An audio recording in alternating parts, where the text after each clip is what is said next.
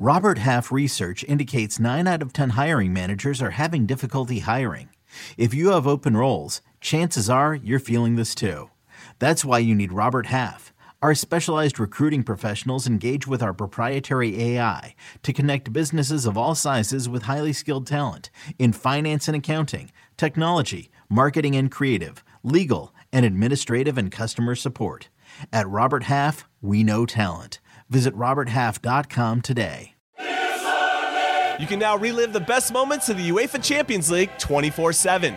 The UEFA Champions League channel is a new twenty-four hour streaming channel serving non-stop goals, highlights, and full match replays from the world's most prestigious club competition. Reminisce on your favorite moments, legendary players, and brilliant goals with the UEFA Champions League channel streaming around the clock on Pluto T V and the C B S Sports app.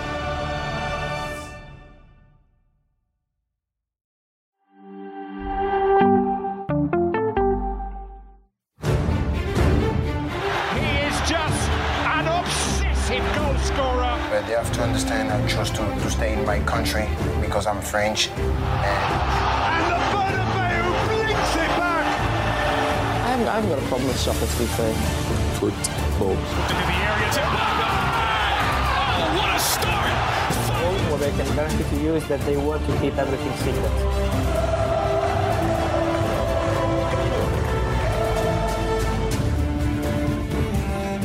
Welcome to House of Champions, YouTube friends. Drop in your comments and questions in that chat and make sure you smash the like and subscribe buttons as we talk with the man, Fabrizio Romano. Here we go. I'm Ian Joy and I'm joined by the House of Champions. Yes, that's right. There's James Benge right there. How you doing, James Benge? Good to see you.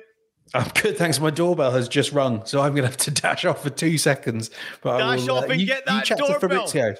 Listen, Fabrizio's my... phone's ringing. I'm on my phone right because now. I have a breaking news for you. Danjuma has just signed his contract with Tottenham. So finally, this story is over. We can consider Danjuma as new Tottenham player. The deal is finally done. So it will be official, I think, in a few minutes, but it's now completed. Fabrizio, can we do this properly? Can we get a here we go from Fabrizio Romano? Of course, a big here we go for uh, for Danjuma to... To Tottenham, big one because it's one more surprising story of this window. It's a very surprising one because it was done deal with uh, with Everton, one hundred percent done with Everton. He had the medical, he had all the media stuff with Everton. And then what happened is that Tottenham, in the night between Monday and Tuesday, they decided to enter the race to convince the player. Uh, also, the decision to fire Frank Lampard, of course, uh, had uh, a big a big impact on the player.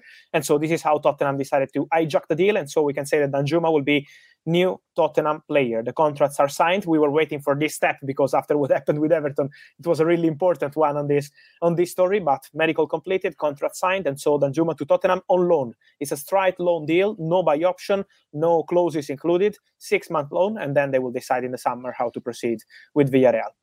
Fantastic to hear that from Fabrizio right here. Breaking news on House of Champions. Welcome along, everyone. James Benge's doorbell just rang, and apparently Fabrizio Romano's phone just buzzed because we got breaking news. The deal for Danjuma is done. Let's begin there. Let's switch things up. We were going to start with the Americans, but let's begin with that because it is breaking news. So, of course, we have uh, the deal you mentioned there, the loan deal. But how did this play out, Fabrizio? Because at first, we thought, okay, Everton, everything's going to be smooth transition. And then all of a sudden, when you see this hijacking taking place, there must be a story behind it. Yes, and there is a story because the deal, uh, as I mentioned before, with Everton was ninety-nine point nine percent done. He had all the media stuff. Uh, he did the medical on Saturday. He was with the team on Monday. So everything was done for, for Danjuma's new Everton player. But they were still waiting to sign the contracts. And ninety-nine percent of the cases, this is just a detail when you have the media stuff, the medical and everything. So this is just like the formal final step and then the deal is official. In this case, Tottenham decided to enter the race. I'm not so surprised in this case about Tottenham because I know how the director Paratici works, something that he already did in the past with many other players. They tried to do the same, for example, with Gabriel Jesus last summer when the player already decided to join Arsenal, so it was impossible to, to proceed. But it's not the first time we see this kind of, of move uh, on, on Tottenham's side. And so they decided to enter the race because they wanted, we know, uh, Niccolò Zaniolo from uh, Roma. Roma, but Roma are not accepting less than thirty-five, forty million euros guaranteed fee. And so Tottenham were also exploring other options, uh, other wingers on the market. Danjuma on a loan, uh, I think, is a very good opportunity. He's a very good player. Uh, although he already knows the league. Uh, he already knows also the Champions League level with Villarreal. So he's a very good player, a very good opportunity. So during the night, they decided to contact the player to understand the contract situation that was not signed yet. So the player changed his mind. Uh, this is something surprising, I know, for Everton fans, and also shocking for the board, because they consider the player as new signing. But now Danjuma decided to sign with Tottenham. So he had a medical yesterday, was completed today in the morning, and now we can say that Danjuma signed the contract as new Spurs player. It's an interesting one, isn't it? Because, you know, it didn't feel like a, a logical signing for Tottenham, maybe where they were looking to strengthen. We know they're looking at right wing back. We know they're looking maybe at central midfield. Was this maybe, like, from what you're hearing, a case of a, a deal that was too good to turn down? And and also, what is this going to mean for, for Son and for Conte? You know, you've got this left winger, this superstar left winger who's out of form, and, and obviously a manager that continually demands new signings to be convinced of the ambition. I mean, like, I can't imagine that Danjuma would change Conte's mind on things. No, I agree with you. This is not just Danjuma, but I think Tottenham will do something else in the next hours probably and days, because they are really busy on, on many deals. I think it was a big opportunity to give Conte one more player in that position, one more winger, a player who is ready to have an impact uh, at this level in Premier League, and also, as I mentioned before, in the Champions League, it can be helpful. So this is why they decided to go for this kind of opportunity. It's the typical January opportunity. This is a signing, a signing that you are never doing, I think, in, in July, in August. But in January, you have this kind of opportunities. And Danjuma had some problems in the dressing room at Villarreal. This is why he was available on the market on a straight loan. It's a big, a big chance, a big opportunity. And this is why Tottenham decided to proceed. But it's not just Danjuma, because the next one, I think it will be Pedro Porro from Sporting, this right back who is a very good player, one of the best right backs around, a really interesting deal. Uh, Sporting won forty-five million euros, the full release clause paid. Tottenham are offering around thirty-eight plus add-ons, but there is a meeting right now while we're speaking in Lisbon between the intermediaries to discuss. So Tottenham and Sporting are speaking. The player has an agreement with Tottenham. He's prepared to join Tottenham. And so I think after Danjuma, it will be Pedro Porro. And let's see if Tottenham will do something else in the final days of the window, but they will be really busy in the next hours for sure. Hey, Fabrizio, we got a great question coming in here, and pretty much a comment more than anything else from Ali A, saying, uh, Fabrizio, we have seen a lot of hijacking in the last few transfer windows. Are you noticing it a little bit more different for players? It seems like players have a lot of power. They're managing to manipulate transfers, but we're also seeing there's no loyalty in this business. The best club wins. The quickest club wins. The best deal will win here. Yes, this is the point for sure. Uh, the one you mentioned about, uh, of course, the money and the best club and the best project. So this is absolutely normal.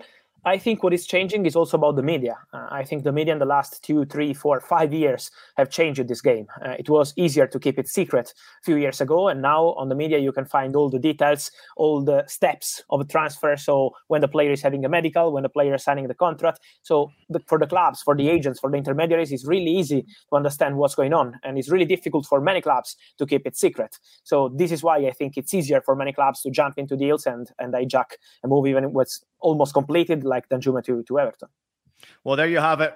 Breaking news right here on House of Champions. Fabrizio Romano, Danjuma move is complete to Tottenham Hotspur. He is now a Spurs player. James Benge also in the house with me. We're going to turn our attention to the Americans right now. Fabrizio, feel free to tweet. If you've got to get messages out there, feel no free problem, to do no your problem. business. We do not want to stop you. Yeah, please do. um, but let's talk about Weston McKennie, because the rumours are starting to heat up about Weston. You tweeted yesterday that talks are ongoing between Leeds United and Juventus. What is the latest on Weston McKennie apparently leaving Juve? Yes, Juventus and Leeds are now speaking about the conditions of the deal. So Leeds want to understand how much Juventus will ask for a potential transfer of, of Weston McKennie. Leeds already had conversations on player side. It was really positive, I'm told, because McKennie would be prepared to accept Leeds' conditions. He would be happy to try a Premier League experience. So no problem on player side. Now it's it's on Leeds and Juventus. So there are conversations ongoing. They will speak also today. Leeds have two options. One is Weston McKennie, and the other one is Azzedine Ounahi, the midfielder of Morocco, who had a fantastic World Cup. So it could be an opportunity for Leeds. But we know it's not easy to sign him, because probably the price tag is more than thirty million euros. So not an easy one. But Leeds also had conversations with the agents of Ounahi. So these are the two options. They will sign a new midfielder. McKennie is the priority now. So we can say that Leeds are really pushing. Let's see how the conversation with Juventus will go. How how much Juventus will ask, because McKennie, as we mentioned in our last episode, uh, is always a player who is available on the market, but at the same time he's playing. He's an important player for Allegri. So it's about the financial deal in this case, and let's see how the conversation will continue also today. I love McKennie's perfect Premier League player, I have to say. And I think in Leeds, maybe that extra extra bit of intensity, he'd be great. Um, Fab, I wanted to ask you about Christian Pulisic. Talking to people I know around A C Milan yesterday, there was a sense that at some stage, you know, if, if this situation continues, maybe not till the summer, you know, Milan will take a serious look at Pulisic and uh, and put that put a bid in, test Chelsea's resolve. He'll only have, I think, a year left on his contract at the end of the season. I mean, there's so many teams want him other than Chelsea, though, aren't there? What are you expecting? Do we do you think, given he's injured, we'll see any movement this month? Maybe someone will try and get ahead of the pack, or uh, will do you think Milan can kind of hold out? Because uh, from what I've heard as well, they're looking at Zaniolo. So might this be one that we see more mu- movement on in the summer? Yes, from what I heard, the priority for Milan is Zaniolo in this moment, uh, because Maldini is a big fan of Zaniolo, so they're speaking to Roma for, for Zaniolo deal. But at the moment, they're offering around twenty-two million euros, and Roma won thirty-five forty. So there is still a big gap between the two clubs. So let's see how this Zaniolo conversation will, will continue. But Zaniolo would love to, to join Milan, so for sure this is a possibility. About Pulisic, the problem is the injury, because uh, I, I think it was our, one of our first episodes here in, in the new year, twenty twenty-three, and we said keep an eye on Chelsea, because if they sign a new winger, the plan is to sell Pulisic. That was the plan, from what I'm told. So to bring in a new winger, Modric, and then to let one player leave, and the player was Pulisic. Then the injury is creating a problem, because of course with that kind of injury, almost two months out is really difficult to move a player. So this is why my expectation is for him to stay until the summer and probably move in the summer to another club, and let's see if another league, because it's true that there is interest in Italy, but also in other countries. As you mentioned, there are many clubs interested in Pulisic. Also in, in Germany, Newcastle wanted him last summer. Man United also asked about the situation before proceeding with the transfer of Antony. So there's always been a lot of interest, but I think the transfer is not likely in the in the summer more than more than January.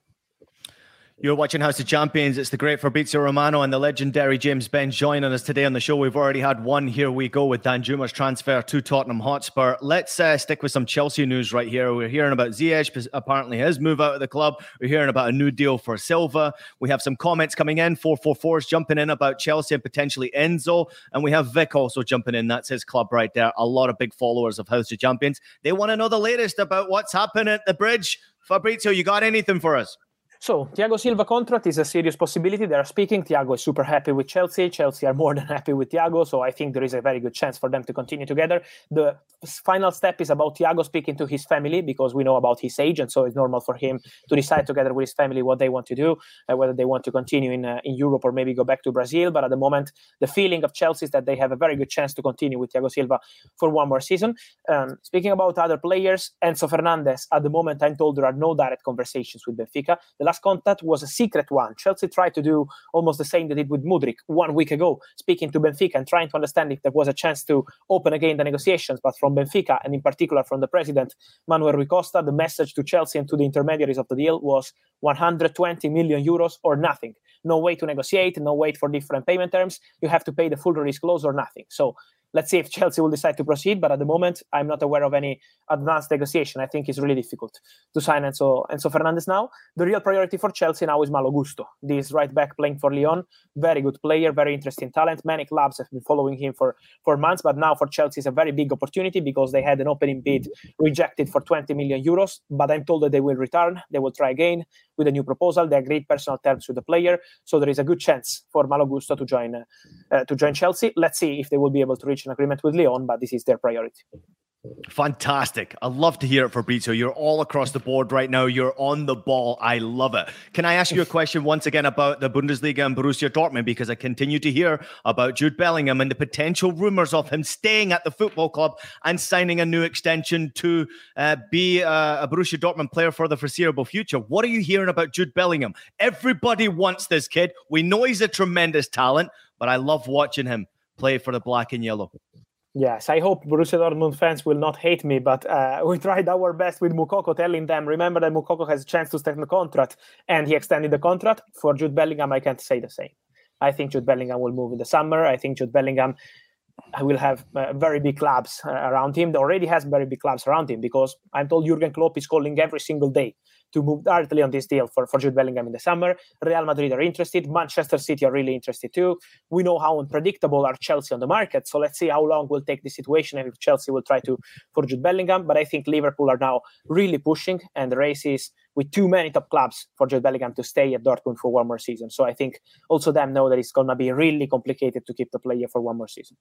What else about the Bundesliga in particular? If you don't mind me asking about Bayern Munich, I watched their game yesterday and uh, they had Choupo-Moting playing up front. And uh, of course, I'm going to turn this to a bit of a Harry Kane discussion because I know the rumours are out there about him signing a new contract. But to me, Fabrizio, Harry Kane would be the perfect fit for a club like Bayern Munich. The question would be, why would he want to go there? And with Bayern Munich winning trophies, especially domestically, why would he not want to go there? So what about the latest on potential search for a striker for Bayern Munich? Because you cannot tell me that Bayern Munich are going to stick with Choupo-Moting only going forward. No, no, no. Bayern will go for a striker in the summer. That was the strategy. They decided to wait a bit instead of wasting money on a player they were not trusting maybe at the end of August after the Lewandowski story last summer. They decided to wait a bit and to move for a striker in summer twenty twenty-three. So I think in the next months, situation will be clear.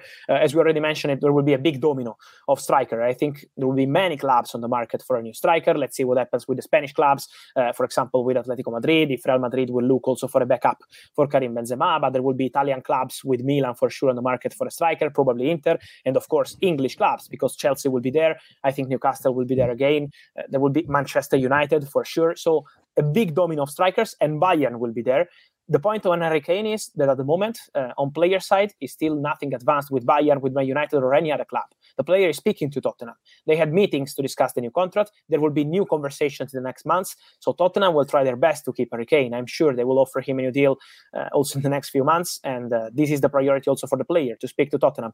I think Antonio Conte's future is going to be really important, and Tottenham project in general. But the manager situation is going to be really important for Harry Kane to decide. Bayern interest is confirmed. We know it's not a secret. Bayern love Harry Kane. Also Oliver Kahn, Arsene Salihamidzic, when they were speaking in public, they always said how much they love Harry Kane, but to sign the player is not going to be easy at all.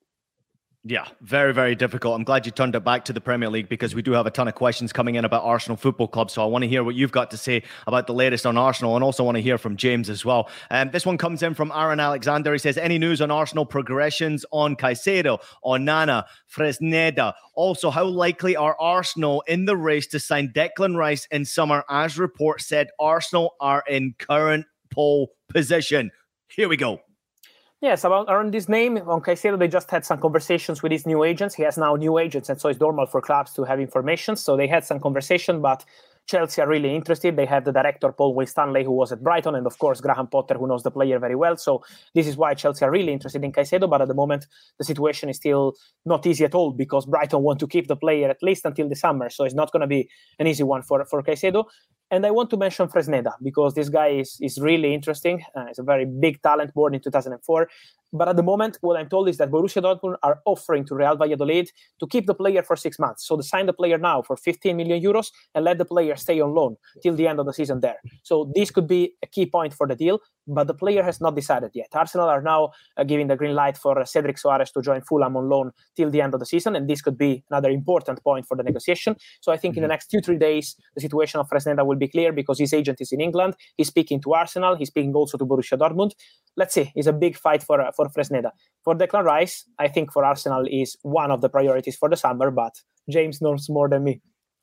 No, I don't. I'm sure. No, I don't. But do you know a little? Um, I do know that that um, Declan Rice, and I reported this on C B S sports dot com, that he, he's been speaking. I think they're his priority as well as him being their Arsenal's priority. Um, been speaking in absolutely glowing terms about them behind closed doors, and I think he's really fascinated by this move. One other thing on Fresneda that I would add, um, I don't I don't know yet whether Arsenal would be happy to to, to loan him back to Valladolid, but one thing to bear in mind is there's this growing expectation at Arsenal right now that Kieran Tierney could move in the summer. I don't think Arsenal would push him out the exit door, but now he's not a guaranteed starter. I think if the right offer came in, all parties are kind of thinking this is something that might happen, not guaranteed. In that case, what you could see is Fresneda coming in to play alongside Ben White as the uh, as the two right backs, and then Tomiyasu actually basically becomes the backup left back. It's a role he's played quite a bit for Arteta, so it, I wouldn't shock me if Arsenal were were willing to do the same thing as Dortmund and, and loan Fresneda back. Tierney wins his Premier League medal, maybe, and moves on. Well, it completely makes sense uh, when you think about it. And obviously, it's trying to move the pieces around perfectly so that Arsenal do go ahead and win that Premier League title, James. That's what the battle is right now, making sure you've got the tools that you need necessary for that long-run race, because it's going to be a battle between now and the end of the season. Uh, real quickly, uh, Fabrizio, if you don't mind me turning my attention to Newcastle United and Everton, there's a great question coming in from Philip Sranko. He's asking, have Everton accepted a bid for Gordon from Newcastle United? I love the way Newcastle do business. Everton, it's a bit of a mess right now, what's happened, and it's, it's difficult for them to keep a hold of their best players.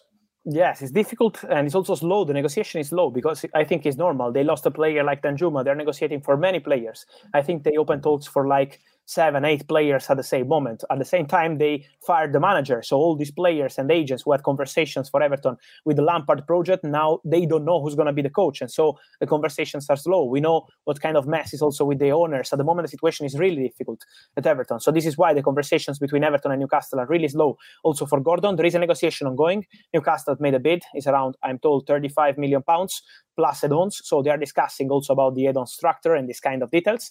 At the moment, it's not a done deal yet. We have to wait and we have to see if Everton will accept. But it's also important to understand what kind of project Everton want to do, who's going to be the new manager, what they want to do with new signings, because it's a really complicated situation this week. So let's wait for some some days for that to be clear. But for sure, Newcastle want Gordon. They have no problem in reaching an agreement with the player. So it's on Everton now. Last minute, we've got with Fabrizio Romano. You're watching House of Champions. James Benge also in the house. This one, we're going to go about Real Madrid, the transfer plan. Subin Tutu's asking, uh, Fran Garcia, Asensio future, and anything else you have to do with Real Madrid. Uh, relatively quiet up to now. Yeah, it's really quiet, but in Real Madrid style. They always do like this, especially in, in January. They plan for the future. And Fran Garcia is a player, of course, they know very well.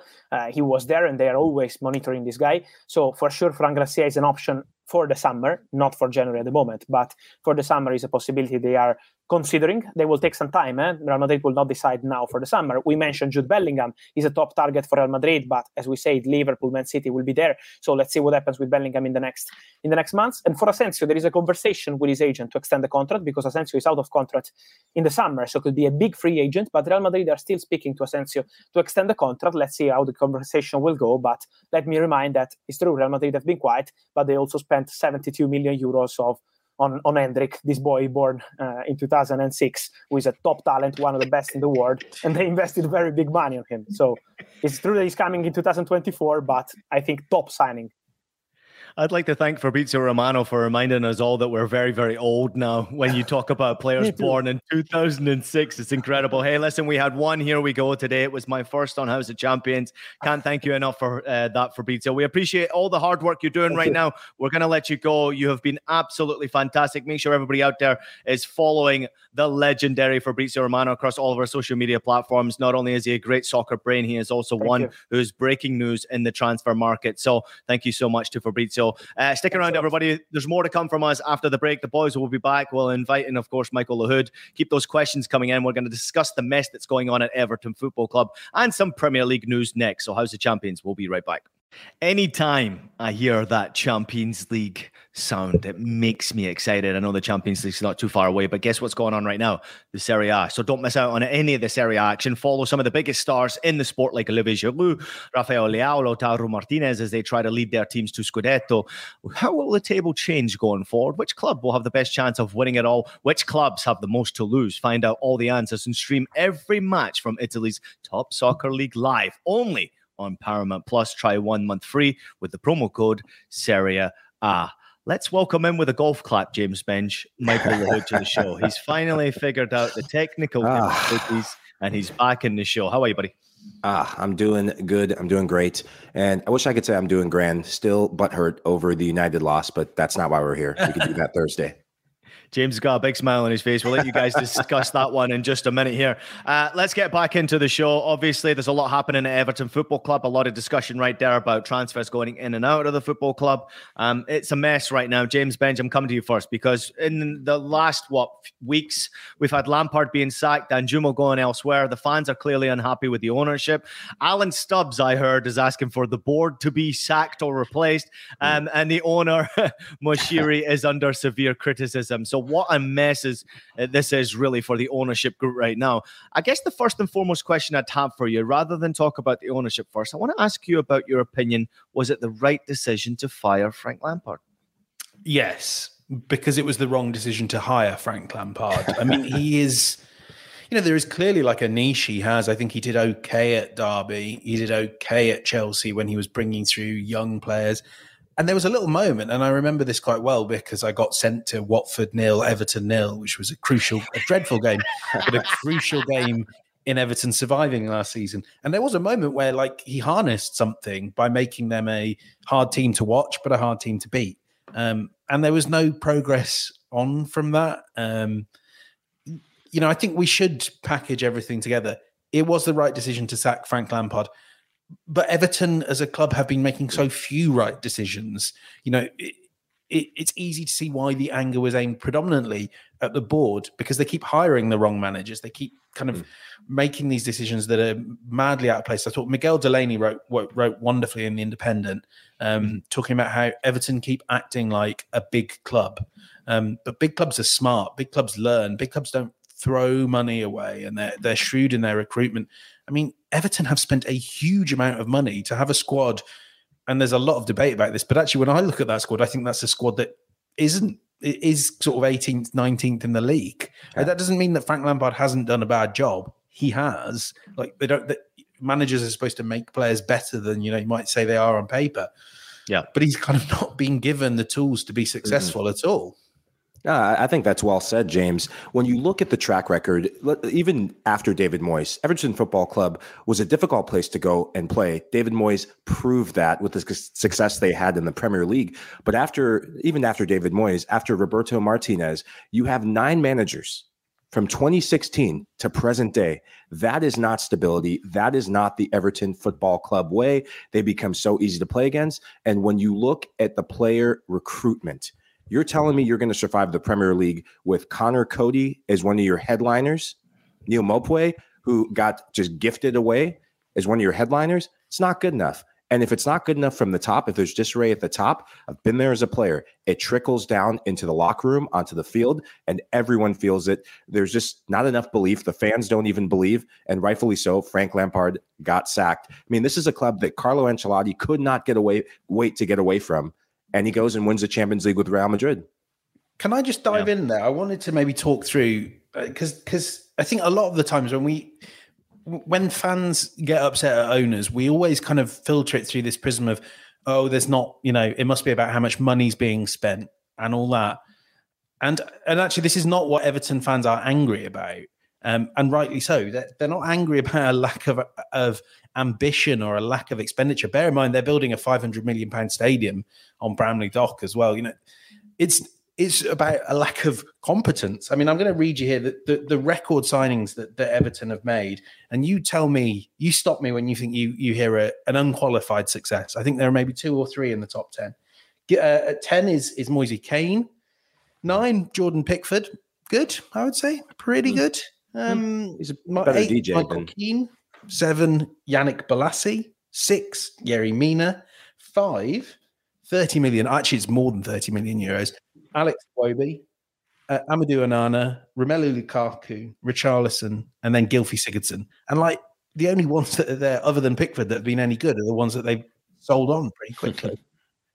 Yeah, really interesting. Obviously, when you think of the names that have come through Everton Football Club, and, and not just the names who have come through, it's also the players that they've produced at Everton, because they have a fantastic academy mm. and they really do a great job if you consider the players that have come in and actually been sold from the football club over the years. It's a very good business when you're bringing these young talented scousers through and putting them through the Everton first team and then selling them on. But at the end of the day, we'd have to say, Michael, that this is a very badly run business. Now, obviously, uh, Jamie Carragher, obviously you can watch him on Paramount Plus uh, with the Champions League when it does return on Facebook. February fourteenth, um, very great and critical breakdown, and said that this is the worst run football club in the Premier League. I mean, this was a thorough breakdown, and he's an Everton fan, and, and obviously he's grown up watching Everton.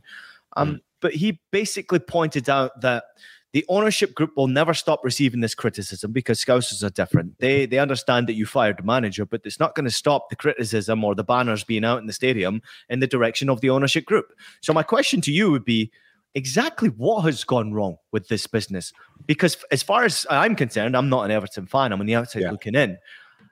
The owners pumped in a lot of money to this yeah. football club. They're clearly moving in the right direction with their own stadium, which makes sense to me. But on the pitch, everything's gone wrong. And it doesn't seem to me like the players are bought into the project overall. Well, you, you look at the philosophies since the ownership group have come in. They've gone money heavy, going for big names. I think it started wrong with the likes of Ronald Koeman, who was never there for Everton Football Club in the inception. If you start with a manager like that, proved it at Barcelona, topsy-turvy, now you're playing scramble. Now you come in and try and bring in a couple fillers, and then you're you're looking for the next big name to resurrect Everton Football Club. You go for Carlo Ancelotti, who was frustrated. He brought in big names, the James Rodriguez's, players from Serie A, and it didn't pan out for him because he was looking for his exit strategy. And then that labels Everton Football Club as a club that no one wants to go to who has a C V or a resume. That is not the way for Everton Football Club. They are gritty. They they have British managers of the of old, and they use local players. If you look at the team, a lot of the local players are now being used because, well, we don't have anyone else. No one else is panning out. The one player that I do like for Everton that I think has a bright future, and I would be looking to get the hell out of Dodge, is Amadou Onana, the Belgian defensive midfielder. I think he has a bright future. I could see a Premier League club coming for him in any transfer window coming up. That is the one golden goose for them to rely on. Mm-hmm. Yeah, I mean, I, I, I agree. But it's, what's quite interesting is he's kind of one angle of recruitment that they've taken. I really like Mikalenko. I like Nathan Patterson mm-hmm. as well, the, the fullbacks. And you know, this sort of seems like the sort of transfers that would be made by your director of football. They're young, they've got resale value and can grow together as a team, sort of players that maybe you can surround like a Calvert-Lewin with. Um, and then you have Mashiri will dive in every once in a while and go, hey, everyone, I've got you. James Rodriguez, uh, you know, gets excited, likes the feeling of of owning a, a club. And, you know, obviously, you know, in close tandem, he, he was, certainly when he was at Arsenal, in close tandem with Uh, Alisha Usmanov, and I think there was kind of a there was a dream from those two of owning Arsenal, and it feels a little bit like they're like, well, we've not got a traditional big six club, but we'll go to Everton and we'll act like, and historically they are one of the big six, you know, we will act like a mega club, but y- you aren't, you don't have the pulling power, you know, you don't have the quite the history of Liverpool, of Man United. You, you can't offer the wages of a Man City. Um, and so you end up with this sort of really weirdly melded together squad where then every manager comes in and they go, yes, I understand that you want to build for the future, but right now I need James Tarkowski. I need Michael Keane or Connor Cody just so that I can keep it tight for this season. And I, mm-hmm. I am genuinely of the view that the best case scenario for Everton right now is that this isn't the David Moyes year at Sunderland. It's the Allardyce year or it's the Dick Advocat year. It's another yeah. year where they just about scrabble to safety. And that's kind of where they're at. But mm. it's coming. Like the relegation, I think, is it feels almost inevitable for Everton, because what are they going to be able to do next summer when they still have all these players on huge wages that they can't get out from under? Because why on earth would you want to buy Decore, Gay, Iwobi, you know, all those sort of players, Tarkowski? You're stuck with them, so you can't really recruit as much as you'd like. So yeah. you need to hope that the manager hits. I think it's just, it's a matter of whether it's this season or next, unless Mashiri settles and someone can really come and, and sweep the board. Yeah, it's going to be interesting to see if he does sell, obviously, with the rumours of the club being put up for sale right now.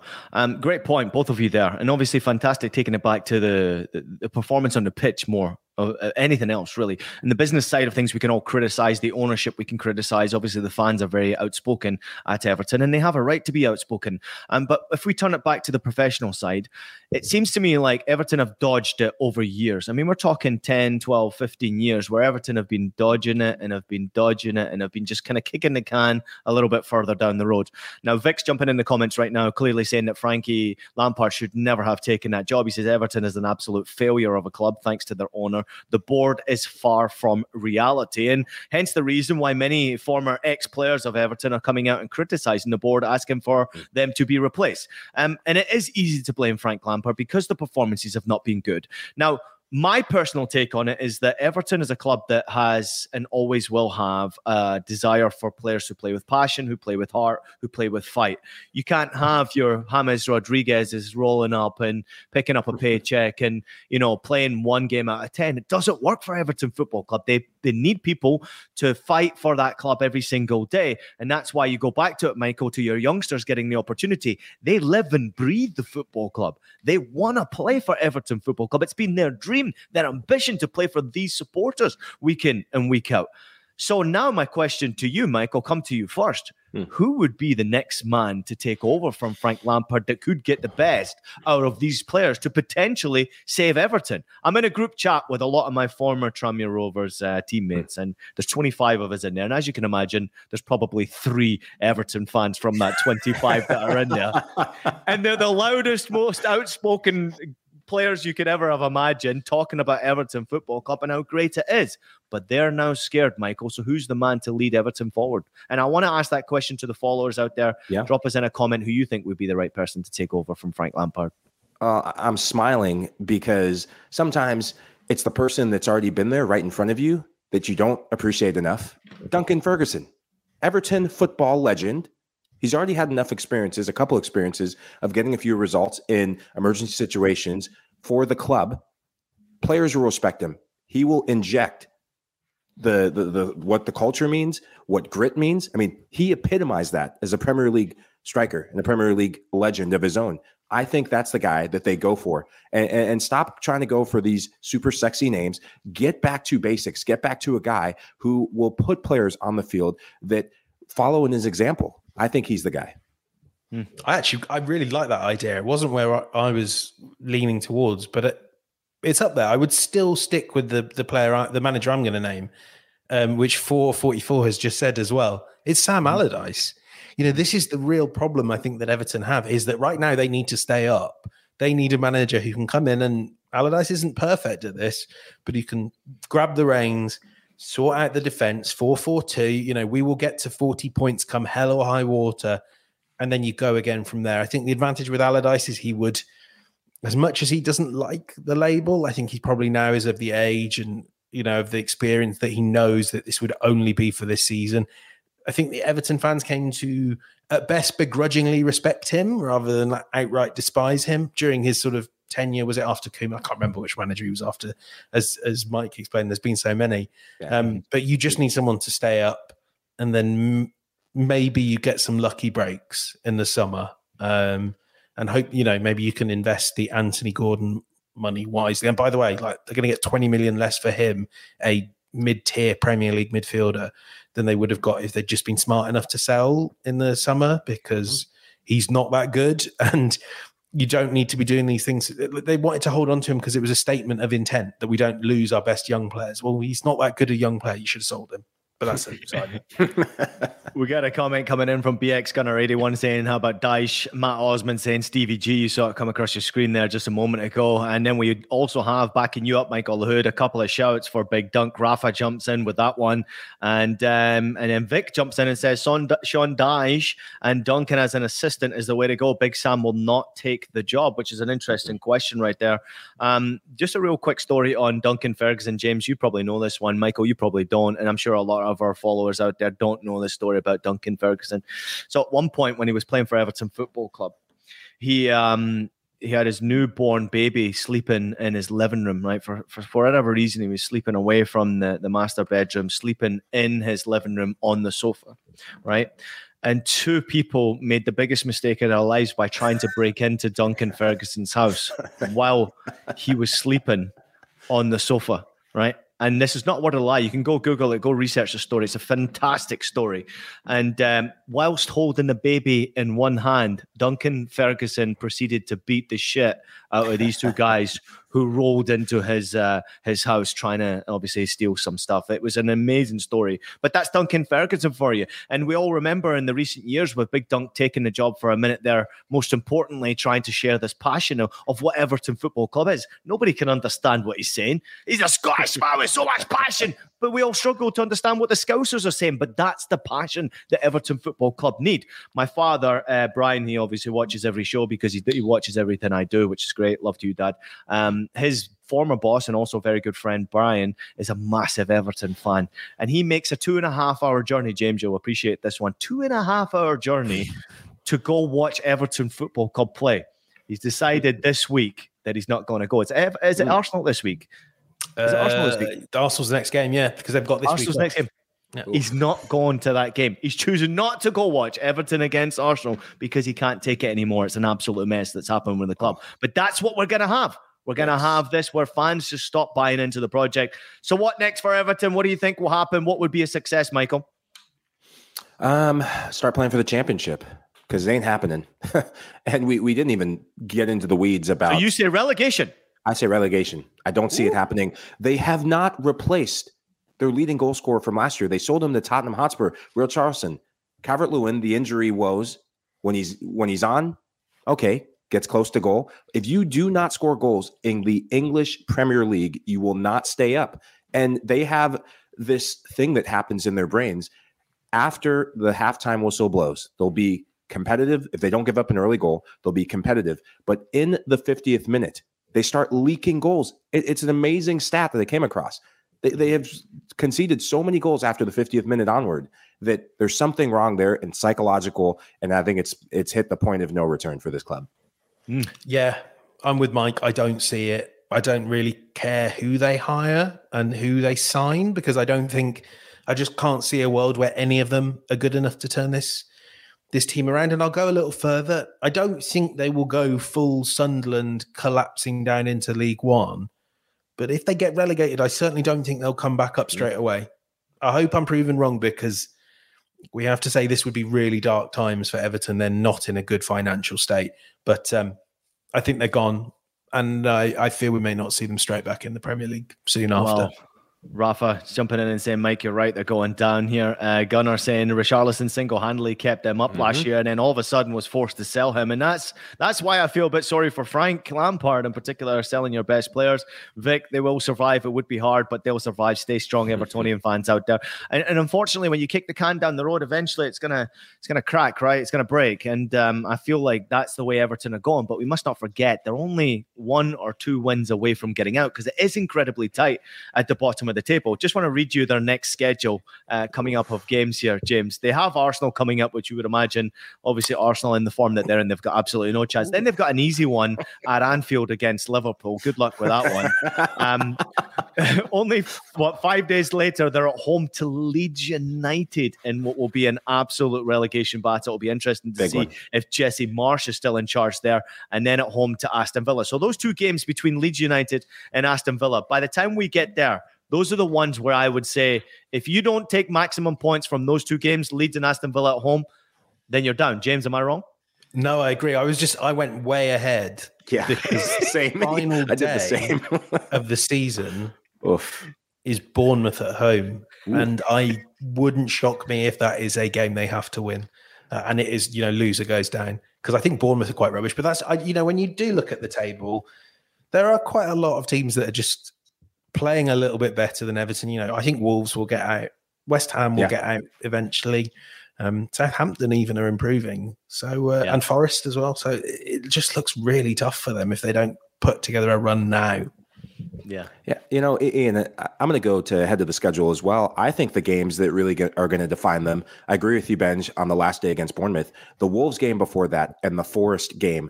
If you're going to survive, you have to compete and get points off the teams that are within striking distance. The, the Manchester Cities, I mean, they play Fulham, United, Brentford, City, Chelsea. Good God, Spurs. Hey, ciao. If there's a game, if there's a game that you could look to potentially inspire your supporters and potentially get some confidence in the ranks, I'm not looking that far ahead. I'm looking at that Liverpool game because there's a vulnerability right now with Liverpool that Everton might be able to take because they're not playing well, Liverpool, James. At Anfield, though, I mean, if it was at yeah, Goodison Park, I'd be all with you. Yeah. I mean, it's still, and I mean, you know, I do agree. You've got a point there, and if they if they get a point there, that does change. Remember the momentum it gave them last season when they were yeah. awful, but they got the point. Like, or they were just incredibly defensive um, and dreadful in, in attack, but they got, got a point, was it? Or they got a win? I can't quite remember. Like like you say, Ian, it can, you know, that derby can change everything. And I have to say, you know, as much as we will all look at that Arsenal game and write it off, new manager banked, you never know. But um, no, you do know. I just you both thank, you, Ben. thank you, both thank you. Think they're done. I appreciate it. Listen, down. Thanks for your honesty on Everton as well, because it's not easy to discuss it. Obviously, yeah. We're all kind of fond of Everton because of what they've done over history and, and who they are as a club. We all know an Everton fan who's struggling right now, so sending our love mm. to all of you Evertonians out there. Um, real quickly, before we go, this is our final thoughts. I want everybody in the comments to jump in and let me know what they think about this one here. Uh, James, I'm coming to you first because I know this is going to annoy the hell out of you. Gareth Bale, recently retired. Um, he is set to play in a P G A Tour event, the Pebble Beach Pro-Am. Um, is this probably the perfect... Uh, place for Gareth Bale to continue his professional career? Because I hear he's good. Yeah, it's golf, golf, golf in that order.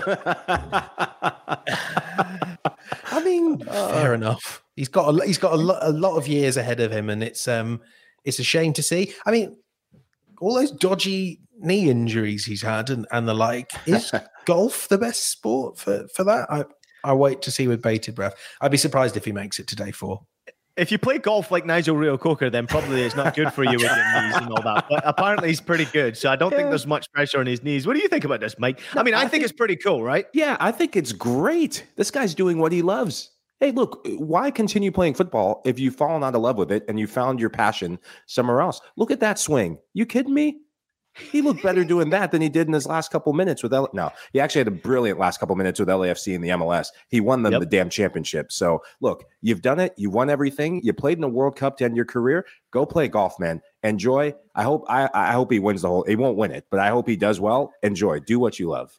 I'm going to put some pressure on C B S Sports and our producer, Des Norris, here, because I wouldn't mind if we could get a game of golf with um, Gareth mm. Bale. I wouldn't mind if yeah. we could set that up. Maybe we could uh, do something. I think I could give him a run for his money. Just saying, just throwing it out there. I play a bit of golf myself, James. You know what I mean?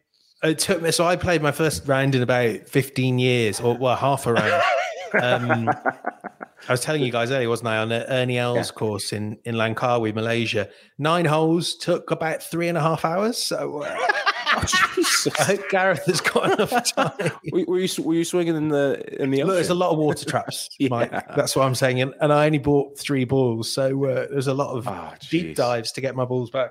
When he says water traps, he means halfway houses. There was a there was a halfway house in between every single hole. James Benge, it was awesome stuff today. Absolutely fantastic. It was great to have that. Here we go from um, obviously Fabrizio Romano at the beginning of the show, and James uh, obviously had the doorbell ring. Who was that, James? Is that someone delivering your dinner? It's been me buying more shit that I don't need. it's it's Big Sam telling you telling him to keep your name out of his mouth, saying don't bring me back to Everton. A comical start to the show. We got the here we go, and we ended off in style. Boys, I appreciate you greatly. Have a great uh, day. Obviously, we'll be back at it with a good preview uh, for the weekend coming up. We're really excited about that. There's some great games to look forward to as well. But thanks to everybody out there for listening to House of Champions. Please take a minute to leave us a rating and a review on your favorite podcast platform. We're available on Apple Podcasts, Spotify, Stitcher, and anywhere else you listen to your podcasts. Also available as video, so subscribe to us on YouTube. Please leave a comment and a review if you possibly can. We appreciate it. It helps the algorithm. We're growing the show tremendously well because of you. We can't thank you all enough. We'll see you again next time. Thanks, James. Thanks, Mike. See you guys.